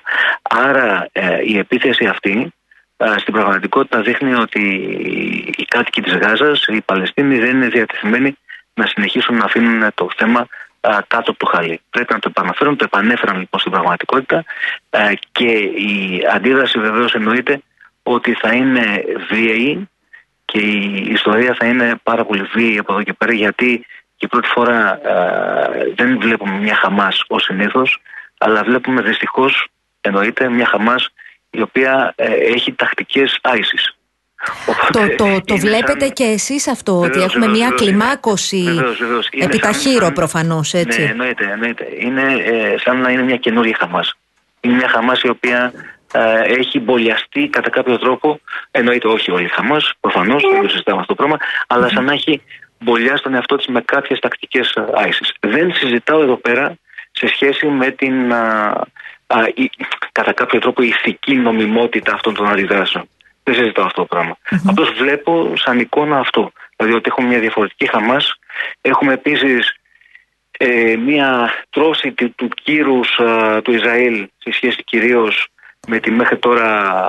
Πιάστηκε α, και στον ύπνο, σωστά. Ακριβώς, mm-hmm. ακριβώς, ακριβώς. Αυτό είναι το μεγάλο της όπλο. Το μεγάλο όπλο του Ισραήλ μέχρι τώρα ήταν ε, η φοβερή ικανότητα τι υπηρεσίε Αποτροπής. Ακραία αποτροπή. Δεν ε, προλάβαιναν να, να και αντιδράσουν. Συλλογής και αξιολογικής κρίσης σε σχεση με, την, με τις πληροφορίες. Αυτό λοιπόν ε, επλήγει βίαιο και επλήγει βίαιο γιατί, γιατί το Ισραήλ έδειξε κατά κάποιο τρόπο μια τεράστια αλαζονία, μια πολύ μεγάλη αλαζονία. Μια θα έλεγα αυτό που έχει περιγραφεί παλιότερα μια οριενταλιστική αλαζονία. Ό,τι και να κάνουν αυτοί κατά κάποιο τρόπο είναι βάλτε τι γράψτε ό,τι θέλετε. Κατσαπλιάδε, ε, κουλουπού, κουλουπού, κουλουπού και εμείς έχουμε πάντοτε αυτή την υπεροπλία για να τους γονατίσουμε. Αυτό το πράγμα, όπως είχε γίνει και το 2006 ε, στο Λίβανο, κομματιάστηκε. Και κομματιάστηκε με ένα εξαιρετικά βίαιο τρόπο, και εδώ βάζουμε τις τεχνικές μέσα του ISIS, τεχνικής προπαγάνδας, γιατί για πρώτη φορά η Χαμάς δεν απολογείται. Οι Παλαιστίνοι δεν απολογούνται. Λένε, μας κάνετε, θα σας κάνουμε τρεις φορές χειρότερα. Δέκα φορές χειρότερα μέσα στο σπίτι σας, μέσα στα σπίτια σας και αυτό είναι σαν να μπαίνει η πραγματικότητα της Γάζας μέσα στα Ισραηλινά σπίτια με το χειρότερο Αυτό τι σημαίνει για τους ε, ανθρώπους που ζουν, τους απλούς ανθρώπους του Ισραήλ αλλά και τους απλούς ανθρώπους όσους έχουν απομείνει στη Γάζα; Σκεφτείτε το προηγούμενο, το προηγούμενο χρονικό διάστημα. Κανείς δεν ασχολιόταν στην πραγματικότητα ε, με την κατάσταση Κανείς δεν ασχολιόταν. Δηλαδή, ε, είχαμε διαδηλώσεις, είχαμε τα θέματα σε σχέση με την α, δικαιοσύνη, είχαμε παλιότερα τα ε, εσωπολιτικά, είχαμε λίγο πιο παλιά τα σκάνδαλα διαφθοράς. Εδώ και καιρός, και εδώ και καιρό κανείς δεν ασχολείται με τα θέματα ασφαλείας. Τα θέματα ασφαλείας, κατά κάποιο τρόπο, έχουν όχι ξεχαστεί, αλλά έχουν μπει μόνο σε ένα επίπεδο δικαιολόγησης της επέκτασης των επικισμών. Καταλάβατε, δηλαδή, σαν στην πραγματικότητα επιθετικό όπλο. Τώρα αυτό βεβαίως σημαίνει ότι οι Ισραηλοί αλλάζουν τελείως αφήγημα, καταλαβαίνουν ότι δεν μπορούν να είναι ήσυχοι και εννοείται ότι αυξάνει πάρα πάρα πολύ η ανασφάλειά τους. Το οποίο βεβαίως από την άλλη μεριά θα έχει και ε, εσωτερικά, ε, εσωτερικές συνέπειες για το εσωτερικό του Ισραήλ και για την πολιτική κατάσταση του Ισραήλ και γενικότερα βεβαίως για την περιοχή. Mm-hmm. Εμείς που στεκόμαστε σε, σε όλο αυτό; Νομίζω ότι ε, και το, κόμμα, το κυβερνών κόμμα και το Υπουργείο Εξωτερικών έχει καταδικάσει τα όσα συμβαίνουν και ο ΣΥΡΙΖΑ έχει καταδικάσει τα όσα συμβαίνουν. Μπαίνουμε στο, στο κάδρο ή παραμένουμε εκτός; Ε, ε, να μιλήσω για την εσωτερικη ε, πολιτική κατάσταση τη δική μας. Δηλαδή εννοείται ότι υπήρχε μια α, κατευθείαν καταδίκη από την πλευρά του Έλληνα Πρωθυπουργού, ο οποίος μάλιστα δεν ανέφερε καν τη λέξη ε, Παλαιστίνη, μίλησε μόνο για το Ισραήλ και μίλησε μόνο για την καταδίκη της δημοκρατίας. Από την άλλη πλευρά, από ό,τι κατάλαβα, υπήρχαν διαφορετικές φωνές στο εσωτερικό του ΣΥΡΙΖΑ. Κάποιοι θα θέλανε μεγαλύτερη αναφορά και περισσότερες αναφορές. Στο Παλαιστινιακό. στο Παλαιστινιακό, ακριβώς. Ακριβώς στο Παλαιστινιακό. Σαν η πέτρα πάνω, πάνω στην οποία έχει χτιστεί όλο αυτό το πράγμα, όλη αυτή η ιστορία. Συνιστά μετατόπιση αυτό για το ΣΥΡΙΖΑ, πώς το βλέπετε εσείς; Νομίζω ότι θα δημιουργήσει προβλήματα. Θα δημιουργήσει, λες και δεν υπάρχουν αρκετά προβλήματα, αλλά θα δημιουργήσει άλλο, άλλο ένα πρόβλημα. Οι μόνοι οι οποίοι α, στάθηκαν ε, εντελώς εναντίον των Παλαιστινίων ε, ήταν τα δύο κόμματα, ας πούμε, της, λίγο πιο δεξιά, της ακροδεξιας δηλαδή Σπαρτιάτες ε, και η Ελληνική Λύση, που μίλησαν για τις σχέσεις μεταξύ Χαμάς και Τουρκίας Βεβαίως εκεί τα πράγματα είναι λίγο διαφορετικά. Δηλαδή θέλω να πω ότι η Τουρκία ναι, φιλοξενεί τη Χαμάς, υπάρχουν γραφεία της Χαμάς στην Κωνσταντινούπολη, όμως από την άλλη μεριά δεν πρέπει να το ξεχνάμε ποτέ αυτό. Η Τουρκία έχει μια πολιτική τεχνική στην ακροβασία, ειδικά στη διεθνή πολιτική. Τη στιγμή που η Τουρκία μιλάει με τη Χαμάς, την ίδια στιγμή προσπαθεί να προσεγγίσει το Ισραήλ, ήταν η μόνη χώρα η οποία κατευθείαν, πρώτη χώρα, κατευθείαν μίλησε για δώστε μας το ρόλο του διαπραγματευτή. Αυτά πρέπει να τα προσέχουμε, αυτό πρέπει να τα κοιτάμε και αυτή τη στιγμή και εξαιτίας της τάσης ε, του Ισραήλ ε, στο Αζερικό, στο πόλεμο δηλαδή εναντίον της Αζερβαϊτζάν Αρμενίας, που το Ισραήλ τάχθηκε υπέρ του Αζερβαϊτζάν αμέσως και εξαιτίας μιας αύξησης του αντιαραβικού κύματος ε, αντιπάθειας προς τους Άραβες στο εσωτερικό ε, της Τουρκίας εξαιτίας των Ασυρίων προσφύγων, υπάρχουν αρκετά καλές σχέσεις, μην πω και πολύ καλές σχέσεις μεταξύ Τουρκίας και Ισραήλ. Άρα η Τουρκία προσπαθεί να ακροβατεί συνεχώς και το καταφέρνει. Δυστυχώς για εμά σε μεγάλο βαθμό. Μάλιστα. Και μη χειρότερα, μάλιστα. Κύριε Λίβα, θέλω να σας ευχαριστήσω πάρα πολύ που ήσασταν κοντά μας και ανοίξαμε λίγο τη συζήτηση. Είναι ένα πολύ σύνθετο θέμα το οποίο θα παρακολουθούμε και νομίζω ότι θα μας απασχολεί και το επόμενο διάστημα. Ήταν ο κύριος Λίβας, καθηγητής Διεθνών Σχέσεων και τον ευχαριστούμε θερμά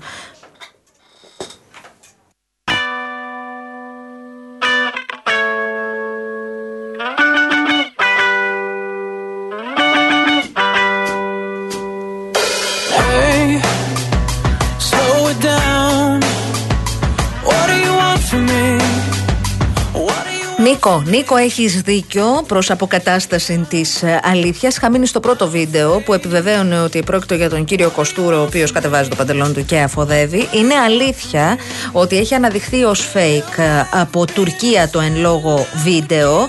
Το βίντεο συγκεκριμένα είχε δημοσιοποιηθεί το 2018 από ειδησιογραφικό πρακτορείο στην Τουρκία στο πλαίσιο τοπικής είδησης από το Ερενλέρ στο Ανταπαζαρί της επαρχίας ε, Σαγκαρίου που το έδειχνε το σκηνικό πράγματι ο κύριος Κοστούρος δεν αφόδευε ο ίδιος, πετούσε περιτώματα ε, σκύλων στο σπίτι, έξω από το σπίτι του αντιπάλου του και διαβάζω για να το έχετε πλήρες ε, κομμά, απόσπασμα από την αναγνώριση του λάθους του.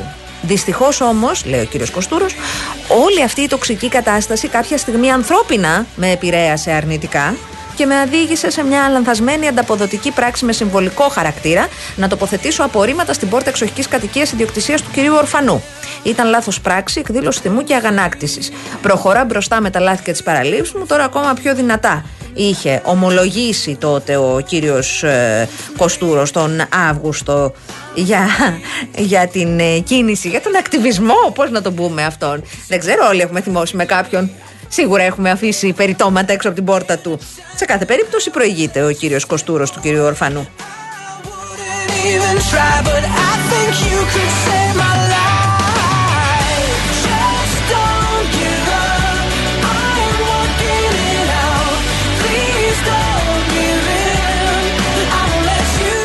Τώρα για τον φίλο τον Κώστα Κωνσταντίνο, δεν θυμάμαι που έστειλε νωρίτερα ποιος είναι ο ορισμός του δημοσιογράφου και αν είναι αυτοί που παίρνουν συνεντεύξει, αν είναι αυτοί που κάνουν ερευνητική δημοσιογραφία, αν είναι αυτοί που αρθρογραφούν και λένε τη γνώμη τους. Υπάρχουν πάρα πολλά είδη δημοσιογραφίας, ε, ε, αγαπητέ φίλε. Ο κάθε δημοσιογράφος κάνει ένα από αυτά ή περισσότερα από αυτά. Υπάρχει κόσμος ο οποίος κάνει και ρεπορτάζ και ε, ε, σχολιάζει σε κάποιο ε, έντυπο ή σταθμό ή ραδιόφωνο ή σε κάποιο, κάποια ιστοσελίδα. Υπάρχουν πολλά. Αυτό το οποίο οφείλουμε να δια... και όχι μόνο στην Ελλάδα, έτσι, παντού σε όλο τον κόσμο. Ε, Από εκεί πέρα αυτό το οποίο οφείλει η εκάστοτε πολιτεία να διασφαλίζει είναι ότι αυτό το κάνει χωρίς να φοβάται, με ασφάλεια με... και με χωρίς λογοκρισία. Please don't give in. I won't let you down. Mess me up. Need a second to breathe. Just keep coming. Είπαμε Καβοντόρικη δεν αφοδεύει ο ίδιος, πέταξε κόπρανα ζώων, σκύλου μάλλον, έξω από την εξοχική κατοικία του αντιπάλου του. Περισσότερες από μία φορές.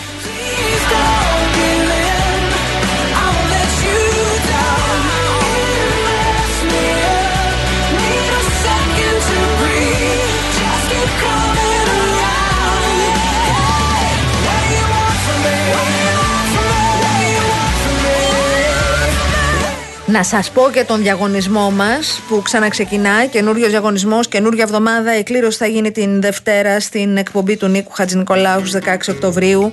Ο Real FM μοιράζει μοναδικά δώρα. Στείλτε μήνυμα και κερδίστε ένα από τα εξής τρία. Ένα τριήμερο στην ορεινή Αρκαδία. Ένα τυχερό ζευγάρι θα απολαύσει ένα τριήμερο στα αληθόκτιστα γραφικά χωριά της ορεινής Αρκαδίας με διαμονή και πρωινό σε παραδοσιακό ξενοδοχείο και αυτοκίνητο από την Karen Motion, τη μοναδική εταιρεία που προσφέρει νοικίαση αυτοκινήτου χωρίς πιστοτική κάρτα, χωρίς εγγύηση και με πλήρη ασφάλεια σε Ελλάδα και 12 ευρωπαϊκές χώρες. Ακόμη, μία δωροεπιταγή 1.500 ευρώ από την Κοτσόπουλος Home. Αποκτήστε έπιπλα ελληνικής κατασκευής στις διαστάσεις που επιθυμείτε με μοντέρνο σχεδιασμό, άριστα υλικά και προσήλωση στο τελικό φινίρισμα.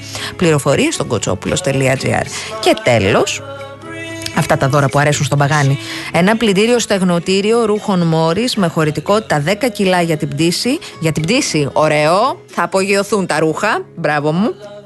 Με χωρητικότητα 10 κιλά για την πλήση.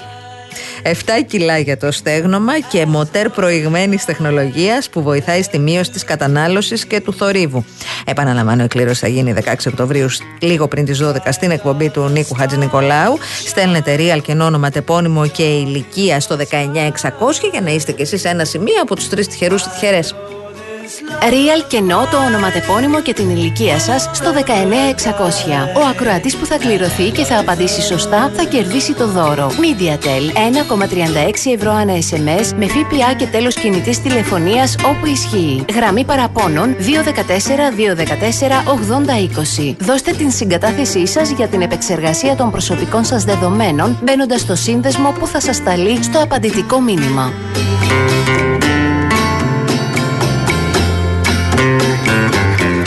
Bright are the stars that shine, dark is the sky.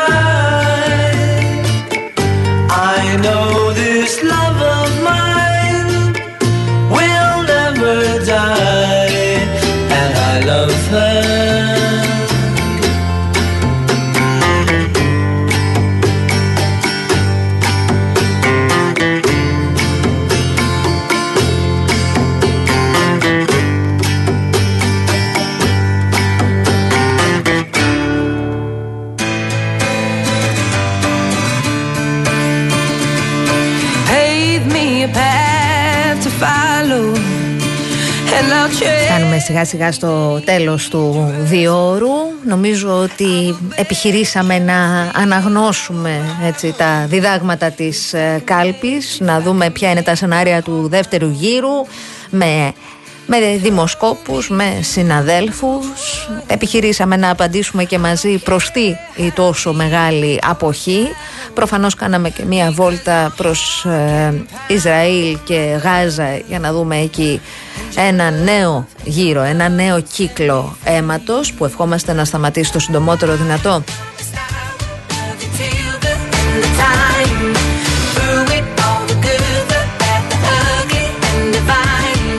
Να μπούμε και πολύ γρήγορα σε διαφημιστικό περιβάλλον, να περάσουμε στην Αττική Οδό που έχει ως βασική προτεραιότητα τη συνεχή βελτίωση του επίπεδου εξυπηρέτησης.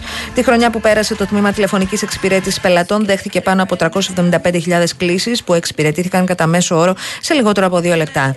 Η υπηρεσία λειτουργεί Δευτέρα έως Σάββατο από τις 8 το πρωί έως τις 7 το απόγευμα, αλλά και τις Κυριακές και τις Αργίες με νέο ωράριο από τις 9 το πρωί έως τις 5 το απόγευμα.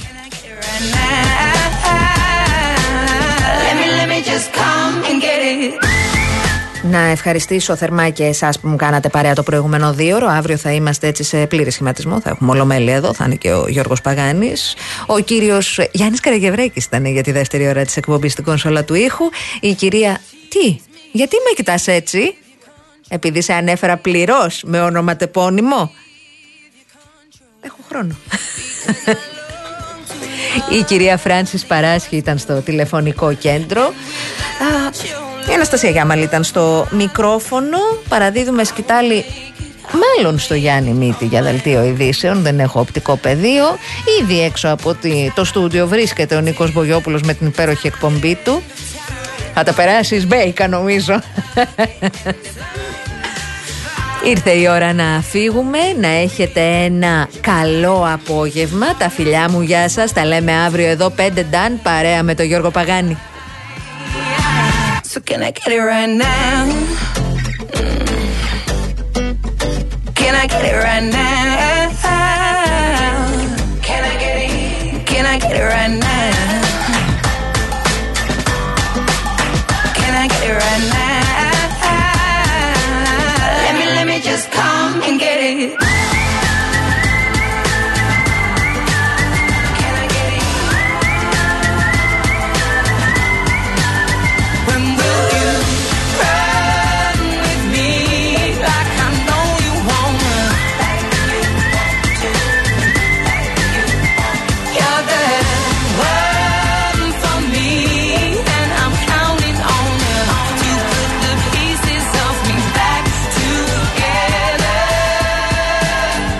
I get it right now?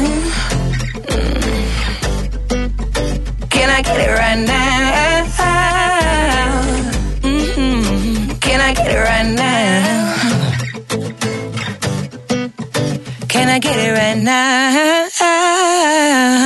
Let me, let me just come and get it.